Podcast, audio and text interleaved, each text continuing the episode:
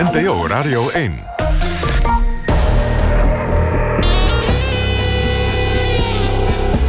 Argos. Onderzoeksjournalistiek van de VARA, Human en de VPRO. Max van Wezel. Een goedemiddag, welkom bij Argos, het speurneuze programma van NPO Radio 1. Journalist Peter Olsthoorn werd deze week voor de rechter gedaagd... door het telecombedrijf Pretium. Dat bedrijf heeft naam op te houden... als het gaat om het op de hielen zitten van media. Eerder probeerden ze Olsthoorn al een keer te laten veroordelen... wegens stalken. En ook Tros Radar, Faras Kassa en verschillende dagbladen... werden voor de rechter gedaagd door het bedrijf. Straks hoort u Peter Osthoorn over wat deze rechtszaken voor hem als freelancer betekenen. U kunt over het onderwerp meepraten via de hashtag Argos Radio 1. NPO Radio 1. Argos. Maar nu eerst het onderzoek. We gaan sporten. Nou ja, bleef het daar maar bij. Net als in de katholieke kerk en eigenlijk overal in de maatschappij... hebben ook sportclubs te maken met seksueel overschrijdend gedrag. Een nette term voor seksueel misbruik.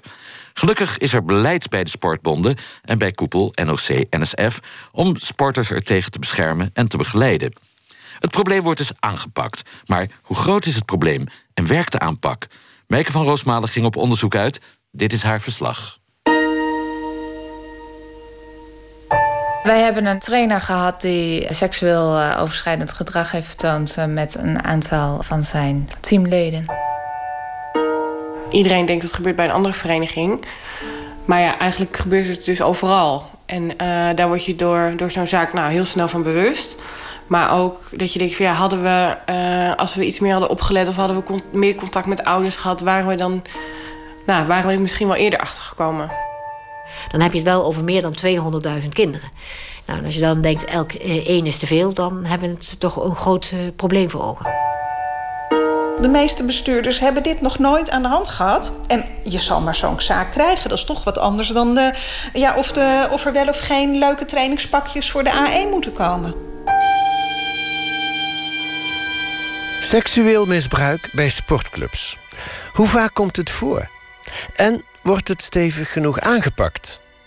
Argos over goede bedoelingen en de weerbarstige praktijk. Toen het echt gebeurde was ik, denk ik, Um, als ik goed terugreken, was ik 12.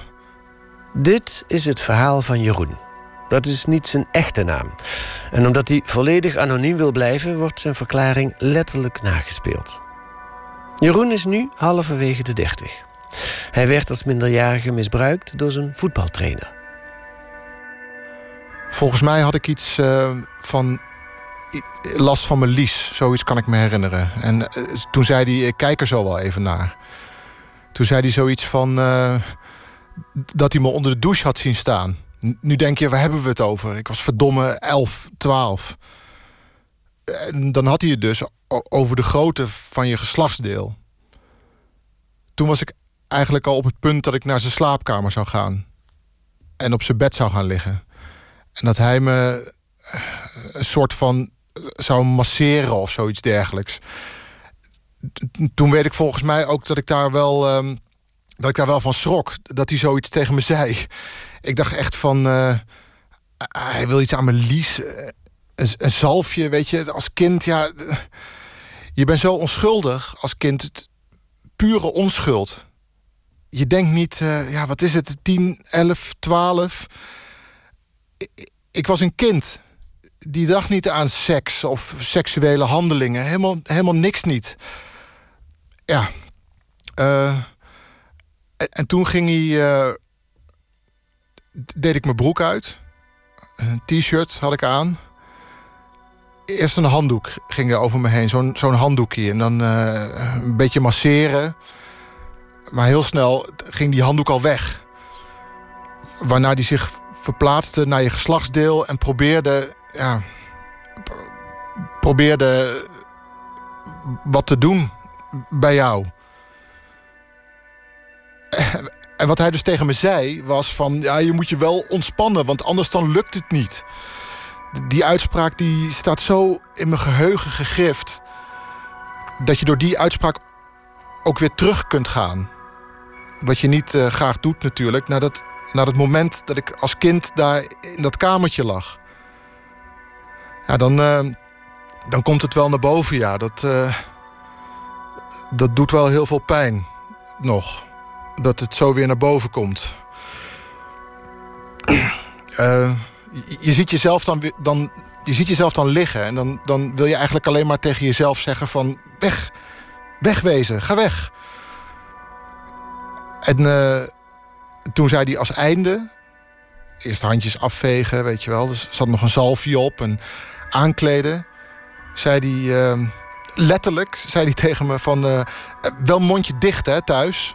Want hier kan ik vier jaar voor krijgen. Het misbruik van Jeroen vond ongeveer 20 jaar geleden plaats... bij een voetbalclub in het westen van het land. Om privacyredenen vertellen we niet om welke club het gaat. Jeroen komt nu pas met zijn verhaal naar buiten... omdat hij het eerder niet heeft gedurfd. We hebben ook gesproken met een andere man van bijna 40... die zegt dat hij ook op minderjarige leeftijd... door dezelfde trainer is misbruikt. Zijn verhaal vertoont veel overeenkomsten met dat van Jeroen. Maar hij durft het niet op de radio te vertellen. Beide mannen hebben inmiddels contact gehad met de zedenpolitie... maar hebben nog geen aangifte gedaan. In het geval van Jeroen is de zaak verjaard en de andere man wil de zaak nu niet opnieuw oprakelen. Het is dus hun verhaal tegenover dat van de voetbaltrainer. Wij zochten de vermeende dader, die inmiddels rond de 60 is, op om hem de beschuldigingen voor te leggen. Hij ontkent ooit ontucht te hebben gepleegd met minderjarigen. Dat is een probleem bij seksueel misbruik. Het is vaak lastig te bewijzen. In dit geval zijn er echter meerdere verklaringen. Maar omdat het niet echt te bewijzen is, vertellen we het verhaal anoniem. We noemen niet de naam van de voetbalclub en ook niet van de trainer. Het verhaal van Jeroen staat symbool voor de impact van iets wat veel vaker voorkomt: seksueel grensoverschrijdend gedrag bij sportclubs. Bij uh, seksueel uh, geweld heb je het over zeg maar 13% van de uh, ernstig en redelijk ernstige gevallen. Dat zegt Nicolette Schipper van Veldhoven. Lector Veilig Sportklimaat aan de Hogeschool Windesheim. Ze baseert zich op een Nederlands-Vlaams onderzoek uit 2014. Een enquête waarin aan 4000 volwassenen is gevraagd of ze als kind te maken hebben gehad met seksueel grensoverschrijdend gedrag bij een sportclub. In Nederland heb je 2,4 miljoen kinderen die uh, sporten, waarvan 1,6 miljoen uh, georganiseerd. Nou, als je een percentage van 13% globaal even doorregelt, mag niet helemaal zo, maar dan heb je het wel over meer dan 200.000 kinderen. Nou, en als je dan denkt elk uh, één is te veel, dan hebben we het toch een groot probleem voor ogen. We hebben gekeken naar uh, waar komt het nou het meest voor. En dan zie je dat het eigenlijk bij alle sporten kan voorkomen op alle niveaus. Wat je wel ziet is dat er een risico zit op uh, bepaald gedrag. Dus dat uh, um, allochtonen, gehandicapten, topsporters... hebben een verhoogd risico op um, seksueel intimiderend gedrag... dan de gewone sporter, zeg maar. Maar je ziet het bij alle sporten voorkomen.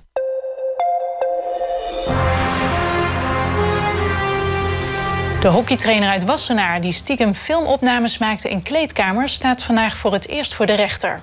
Hij zou 15 jaar lang met verborgen camera's hebben gefilmd bij hockeyclub HGC. Justitie verdenkt Luigi C. van het maken, bezitten en delen van kinderporno. Ook is er dierenporno bij de man gevonden. C maakte opnames door camera's te verstoppen in een kluisje. En hij verfilmde zo meer dan 30 meisjes- en damesteams. Het Openbaar Ministerie vindt dat de Bosse zwemleraar Benno L. tien jaar de cel in moet en tbs moet krijgen met dwangverpleging. Hij wordt verdacht van het seksueel misbruiken van tientallen jonge meisjes, vaak gehandicapt. Nieuwsfragmenten van de NOS over Luigi C. uit 2014 en Benno L. uit 2010. De eerste bekende misbruikzaak in de sport was in 1996. Toen vertelden drie topjudoka's dat ze seksueel misbruikt waren door hun trainer Peter O. Dat schudde de sportwereld wakker. In de afgelopen twintig jaar zijn er steeds meer maatregelen genomen om seksueel misbruik in de sport tegen te gaan. Maar werken die maatregelen ook?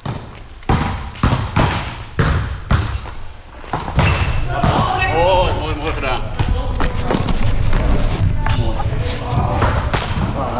En aanvallen blijven staan. Blijven staan. Voor de ja, zwaar. Goed.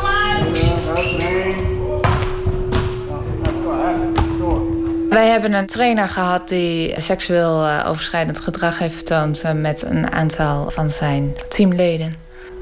Ja, de meiden waren minderjarig en dat waren, was natuurlijk wel een hele kwalijke zaak. Dit is Rianne. Ze zat in 2008 in het bestuur van een volleybalvereniging in Drenthe toen naar buiten kwam dat een van de trainers een relatie had met twee minderjarige speelsters van de club. Deze zaak is nooit in het nieuws gekomen en daarom willen betrokkenen niet met hun volledige naam genoemd worden. Hi. Meike van Roosmalen. Hi. Hi. Dank je. We bezoeken ook Manon. Zij zit nu in het bestuur van die volleybalvereniging. Manon is ongeveer even oud als de slachtoffers. En ze zat destijds, in 2008, ook bij een van hen in het team. Beetje uh, achteraf hoe die relatie is geweest, hoe lang ze al samen waren. En, en heb je, weet je daar details van?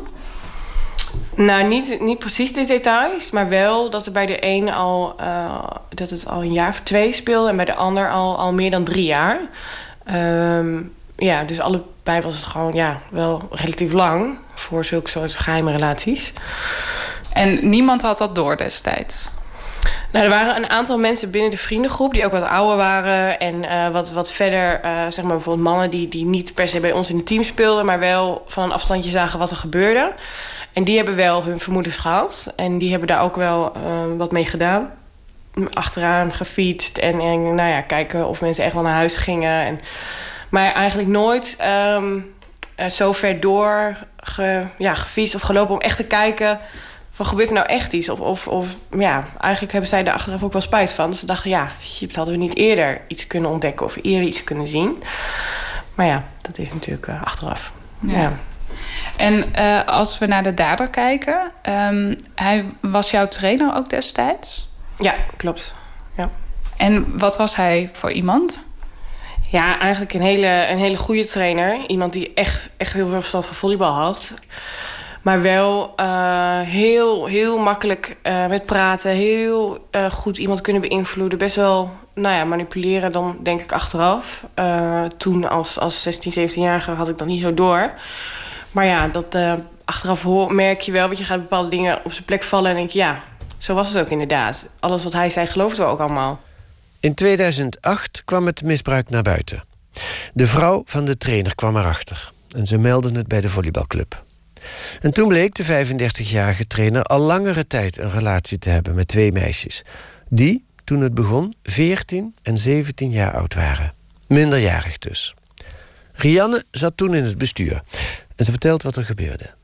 Ja, hele heftige emoties natuurlijk. Want uh, um, ook meer familieleden van de trainer uh, uh, waren lid van de vereniging. Dus je had met heel veel teams te maken, veel aspecten. die meiden waren al jarenlang lid van de vereniging. En ehm, als bestuur zijn we eerst maar eens bij elkaar gaan zitten van ja, wat nu? Echt crisisberaad, zeg maar. met z'n allen zaten we smiddags hier. Zo van, wat gaan we doen? En ja, toen hebben we inderdaad een, een telefoontje gepleegd naar uh, de bond, naar de Nevobo. En uh, die zijn s'avonds met twee personen bij ons gekomen om ons te adviseren over ja, wat nu. De trainer is strafrechtelijk en tuchtrechtelijk veroordeeld. Hij kreeg drie maanden voorwaardelijk en een taakstraf van 240 uur. En hij mag tien jaar geen volleybaltrainingen meer geven. Vanuit de verschillende sportbonden en de overkoepelende bond NOC-NSF zijn de afgelopen jaren allerlei maatregelen getroffen. Zo heeft elke bond zijn eigen vertrouwenspersoon. De NOC-NSF heeft een anoniem meldpunt, het Vertrouwenspunt Sport. En de bonden kennen ook een eigen tuchtrecht. Een andere maatregel is de gratis verklaring omtrent gedrag. Vrijwilligers die bij sportclubs met jeugd werken, kunnen gratis een justitiële verklaring vragen. En daarmee kunnen ze bewijzen dat ze in het verleden niet veroordeeld zijn voor belastend gedrag zoals ontucht. Maar werkt dat ook? In hoeverre wordt dat beleid ook uitgevoerd op het niveau van de sportclubs? Lector Veilig Sportklimaat Nicolette Schipper van Veldhoven. Wat je dan ziet dat in die loop der jaren de sportbonden wel meegaan, maar dat we nog steeds ja, zeg maar het lokale niveau, de sportverenigingen, te weinig bereiken. Er moet nog iets gebeuren op lokaal niveau. Uit een enquête van vier jaar geleden bleek dat 70% van de sportverenigingen geen beleid had tegen seksueel grensoverschrijdend gedrag. Dat is het meest recente onderzoek. Als meest genoemde redenen kwamen naar voren: bij ons gebeurt het niet, we kennen elkaar allemaal en we hebben het al zo druk. Dat leggen we voor aan Erik Lenselink van de landelijke sportkoepel NOC-NSF. Ja, die laatste, te druk, dat, eh, dat heel, heel, heeft heel erg te maken met uh, het feit dat sportverenigingen en vrijwilligersorganisaties zijn die ongelooflijk veel uh, moeten hè, van hun omgeving en van de leden. Dus dat, ik snap dat dat argument gebruikt wordt.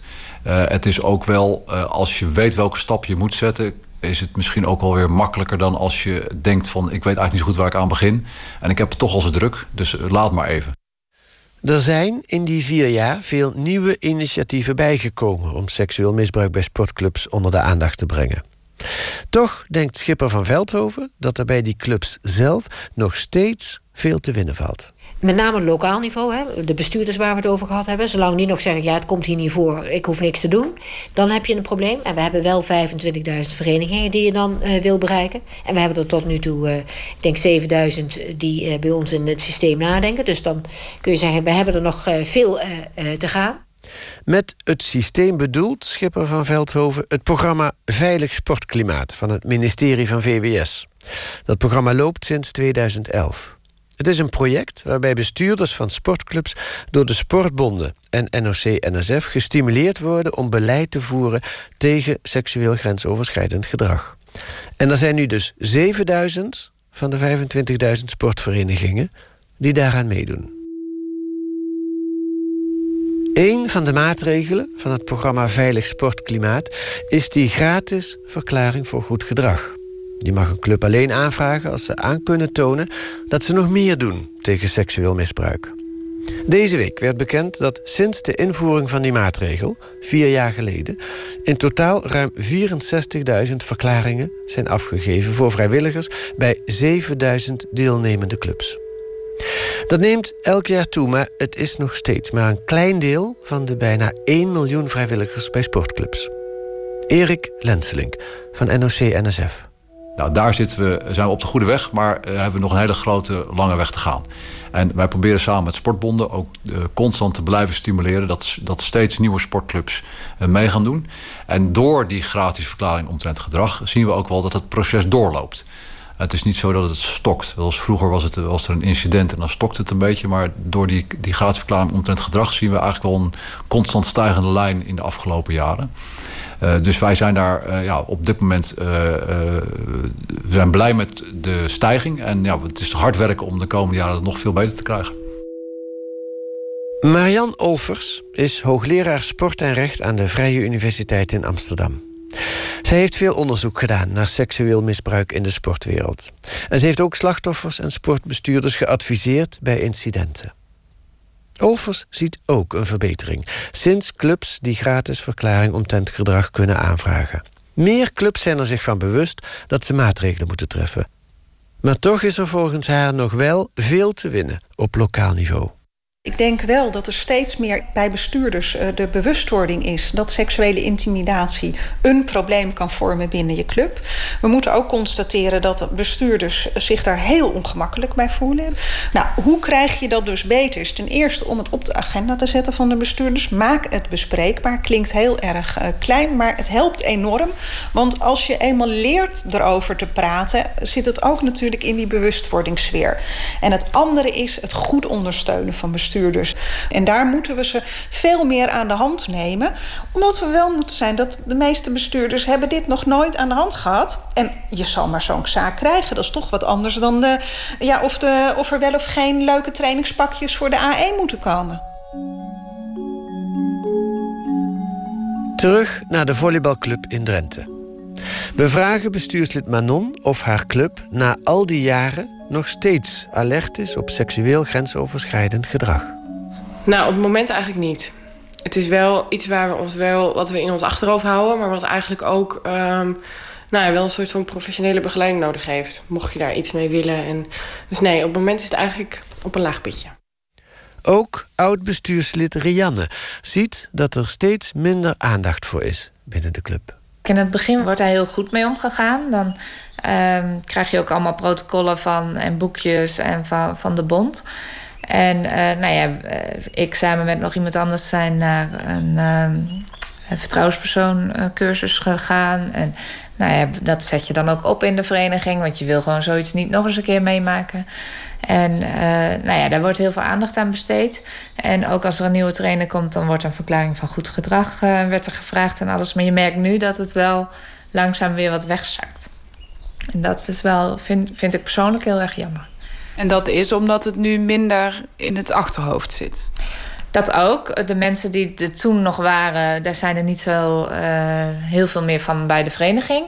Maar ook om uh, de vereniging is een stuk kleiner weer geworden. Dus dan uh, heb je met minder mensen te maken, minder trainers van buitenaf. Dus het zijn allemaal ons kent ons, zeg maar. En dat was toen ook. Hij was al heel lang bij de vereniging. Het was echt ons kent ons. Zelfs bij de volleybalclub, waar ze ooit in rep en roer waren, zakt de aandacht in de loop van de tijd toch weg. Daar ziet Rianne een taak voor de Volleybalbond.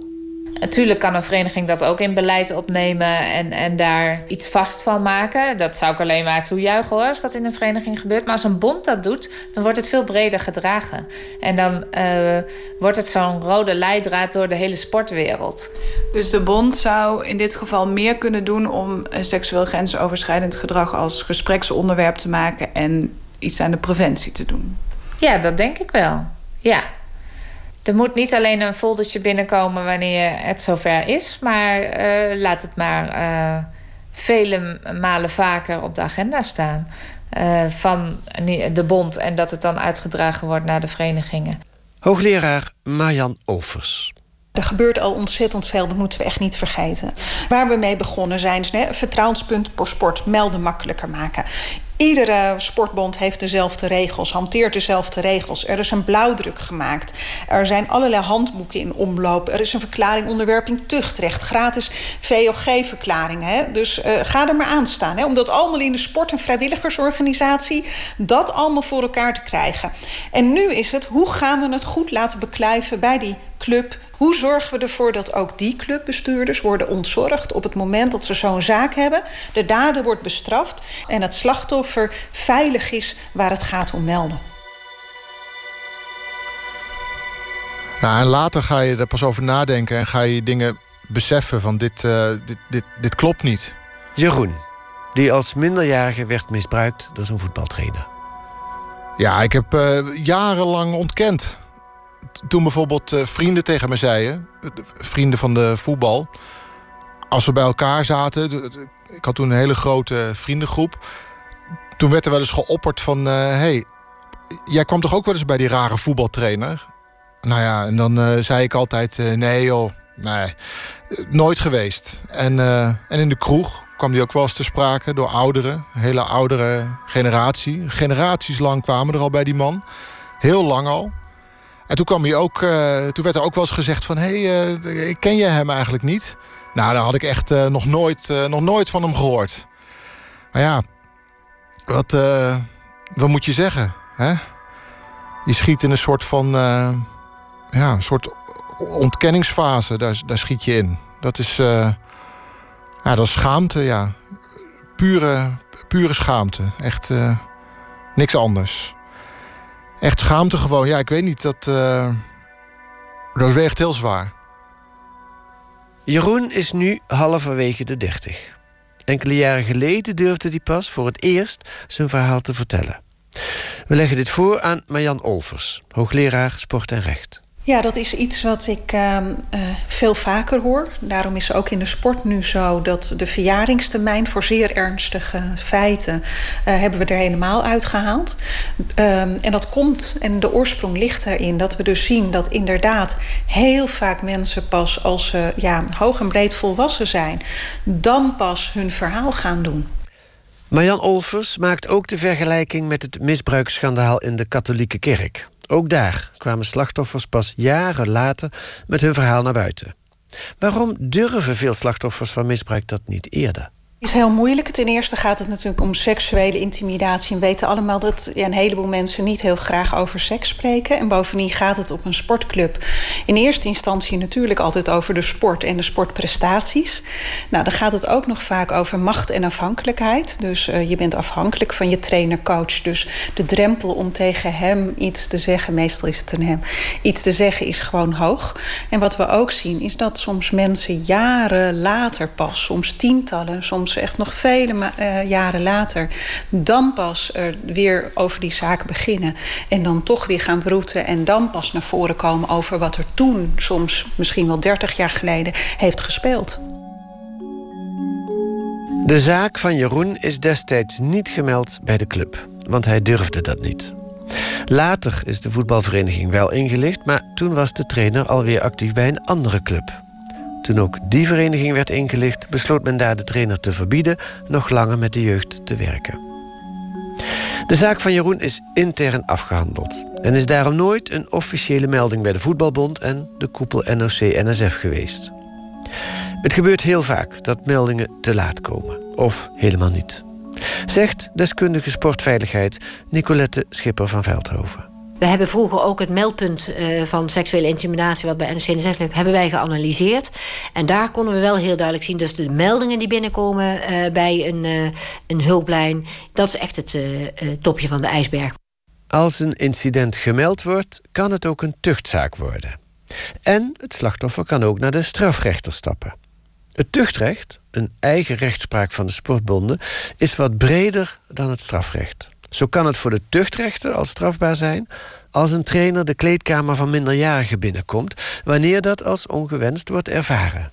In relatie tot het aantal meldingen moeten we constateren tot op de dag van vandaag dat het aantal tuchtzaken enorm achterblijft.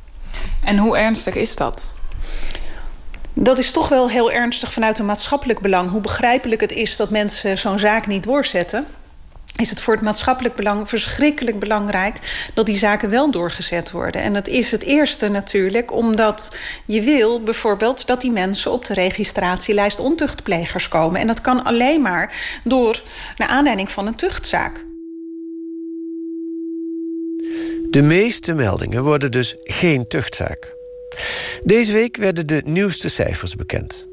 Daaruit bleek dat in 2015 bij de sportbonden 41 meldingen van seksueel grensoverschrijdend gedrag zijn binnengekomen. En slechts drie daarvan zijn een officiële tuchtzaak geworden. Dat is nog geen 10 procent. En vergelijkbare percentages waren de jaren daarvoor ook al te zien. Die cijfers komen van een commissie die elk jaar het tuchtrecht onderzoekt. Hoogleraar Sport en Recht Marjan Olvers was drie jaar geleden voorzitter van die commissie. Dat er dus een heleboel meldingen geen tuchtzaak uh, worden. Uh, dat is omdat de drempel zo groot is voor slachtoffers. Als ze eenmaal zich hebben uitgesproken en gemeld hebben, uh, vinden ze het eigenlijk wel voldoende. Want dan stopt het, hopen ze, als het hun eigen persoon aangaat. Um, maar meer hoeft dan ook niet. Ze hebben dan niet nog een keer zin om gehoord en verhoord te worden. Ze hebben geen zin in confrontaties met de dader. Ze willen eigenlijk wat ze is overkomen zo snel mogelijk ook weer vergeten en over uh, naar ja, de dagelijkse gang van zaken. Het wegstoppen, terwijl zo'n tuchtzaak toch een bepaalde tijd in beslag neemt. Elke keer word je er weer aan herinnerd. Dus wat je ziet is dat de meldingsbereidheid is er vooral, hè, het moet mij stoppen. En wellicht ook stoppen bij alle anderen. Ik wil niet dat het iemand anders gebeurt. Maar nu is het aan jullie om daar verder dan mee om te gaan. Maar laat mij verder met rust. En dat is begrijpelijk, maar vanuit een maatschappelijk belang heel erg triest omdat daardoor zo weinig gesanctioneerd wordt en zo weinig mensen op die lijst ontuchtplegers komen. Sportkoepel NOC-NSF vindt dat lage aantal tuchtzaken ook een probleem. En het is nu een speerpunt van hun beleid om van meer meldingen ook een tuchtzaak te maken. Erik Lenselink. Nou, wat het allerbelangrijkste is, is dat wij uh, helpen om ervoor te zorgen dat een melding die ook daadwerkelijk in aanmerking komt voor tuchtrecht, ook daadwerkelijk in het tuchtrecht komt. Nou, dat, dat doen we door erover te communiceren. Dat we zeggen van nou, uh, dat het echt heel erg belangrijk is. Misschien niet voor jezelf of voor je eigen club, maar ook voor andere clubs. Om dat wel echt door te zetten. En het tweede is dat we gaan helpen uh, door het instellen van een onderzoekscommissie. En door het instellen van een pool van aanklagers bij het instituut sportrechtspraak. Daardoor komen de mensen met expertise die komen helpen. En dat wordt onafhankelijker. Dus je hebt er ook uh, als je al een bepaald belang daarin hebt, dan verdwijnt het eigenlijk. Want dat zijn mensen die echt onafhankelijk die rol kunnen spelen. En daarmee hopen we dat het aantal uh, meldingen, wat eigenlijk tot tuchtrecht zou moeten leiden, maar op dit moment niet doet, dat dat dan wel gaat toenemen in de komende jaren. Binnenkort starten dus speciale aanklagers sport, die slachtoffers kunnen helpen de stap naar het tuchtrecht te zetten.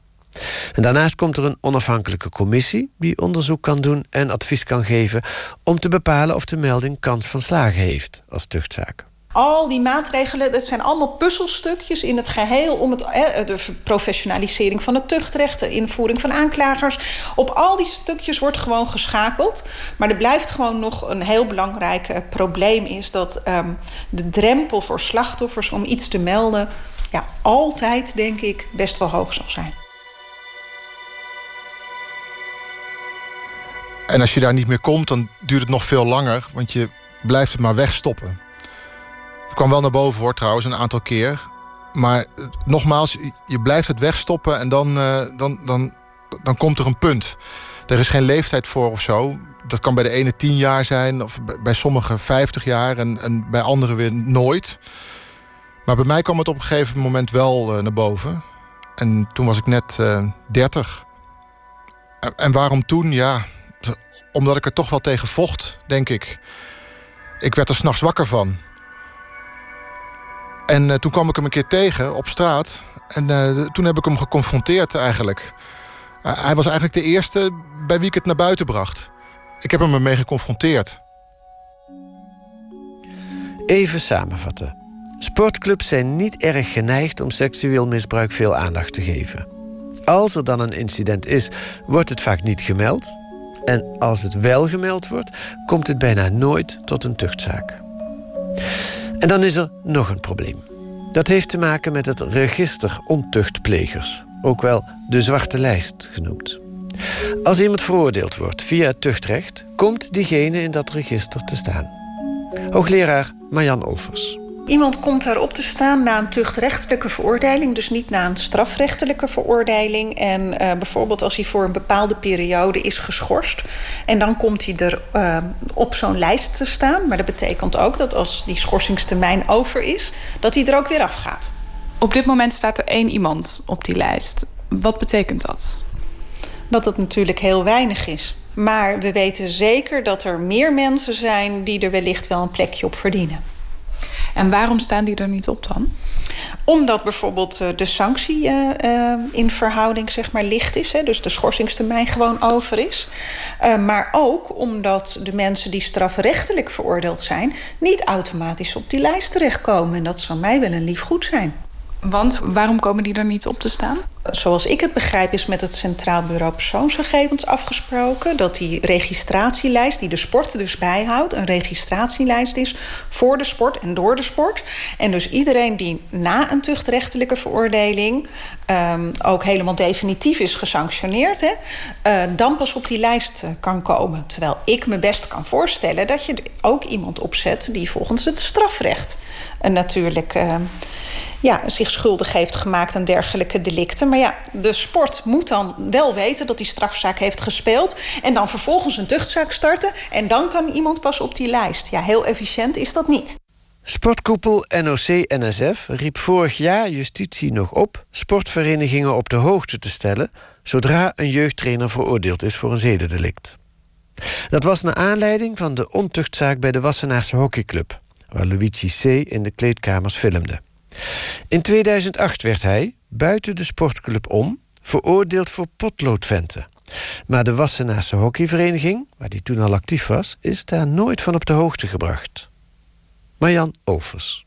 Heel erg lastig, hè? want um, eigenlijk wil je alles weten. En je wil het allemaal ook nog centraal in een systeem hebben. En met één druk op de knop dat alles naar boven komt van iemand. En het liefst zou je willen dat als je weet dat het gaat om een trainer-coach... dat uh, als sport. Hè? Dat je ook weet dat het gaat om grensoverschrijdend gedrag op seksueel gebied. Dat je dat ergens weet.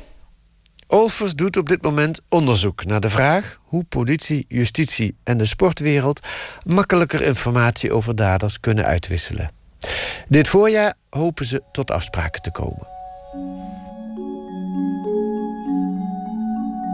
De bedoeling van de zwarte lijst is dat sportclubs kunnen kijken of hun nieuwe coach erop staat. Maar in de praktijk gebeurt dat nauwelijks. Uit een rapportage die deze week verscheen blijkt dat in het halfjaar tussen juli 2015 en januari 2016 slechts zes keer de zwarte lijst is geraadpleegd. Wat vindt Erik Lenslink van NOC-NSF daarvan? Het gebeurt nog veel te weinig, daar ben ik het helemaal mee eens.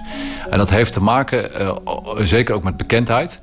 Uh, en ook wel aan onze kant uh, dat wij daar niet enorm veel bekendheid aan geven. Juist omdat we ook weten hoeveel er erop staan. Hè. Dus, en dat is eigenlijk niet goed, hè, want dat snap ik ook wel. Alleen dat is natuurlijk ook wel een gevolg daarvan. Dat het ook wel iets is wat in de komende vijf tot tien jaar ook heel erg moet gaan groeien.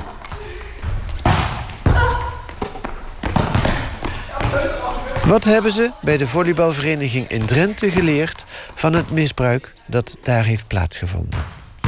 Nou, ik denk als je zo, uh, zoiets meemaakt, dat je natuurlijk meer op je hoede bent ook. Maar ook, um, ja, weet je, let op elkaar en wees, wees ook op je hoede. Want ja, iedereen denkt dat het gebeurt bij een andere vereniging. Maar ja, eigenlijk gebeurt het dus overal. En uh, daar word je door, door zo'n zaak nou, heel snel van bewust. Maar ook dat je denkt van ja, hadden we, uh, als we iets meer hadden opgelet of hadden we meer contact met ouders gehad, waren we dan, nou, waren we misschien wel eerder achtergekomen. Dus ik denk dat dat, nou ja, dat dat eigenlijk het belangrijkste is en dat ook het moeilijkste. Want ja, wat, wat is verdacht en wat is niet verdacht en wat is wel of niet iets waar je uh, mee naar bestuur stapt.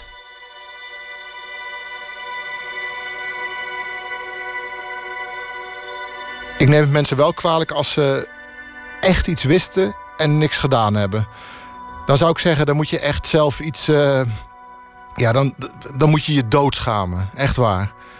Als je iets geweten hebt of, of echt niks gedaan hebt... en een beetje langs de kant hebt staan kijken en denkt van... Uh, joh, uh, ik kom er niet of mijn kinderen komen er niet... en uh, denk van de groeten... Dan moet je wel... ja, dan moet je je echt schamen. Echt waar. En wat is voor jou de reden geweest om met mij hierover te praten?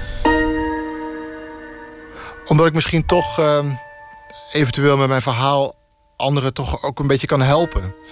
Al help je maar één of twee personen die misschien ooit dit verhaal horen en denken: of ik kom ermee naar buiten, of ik ga ook hulp zoeken.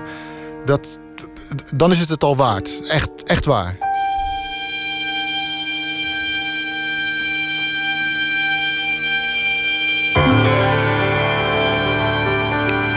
Ja, echt wel. Op 21 november, over iets meer dan een week... dus praat de Tweede Kamer over het programma Veilig Sportklimaat... en de aanpak van seksueel misbruik in de sportwereld. U kunt op de reportage reageren via argos.vpro.nl. U kunt ook contact opnemen met het Vertrouwenspunt Sport. De gegevens daarover vindt u op onze site argos.vpro.nl. Nou, dit was een reportage van Meike van Roosmalen en Kees van der Bos. De tekst van Jeroen werd gelezen door Tom Klaassen. De techniek was in handen van Alfred Koster. En verder werkte ook nog eens mee Tel van Heukelom en Casper Dijbel. Wilt u Argos terug horen? Ga dan naar argos.vpro.nl. hey, dat is diezelfde site weer. Daar kunt u zich ook abonneren op de nieuwsbrief en de podcast.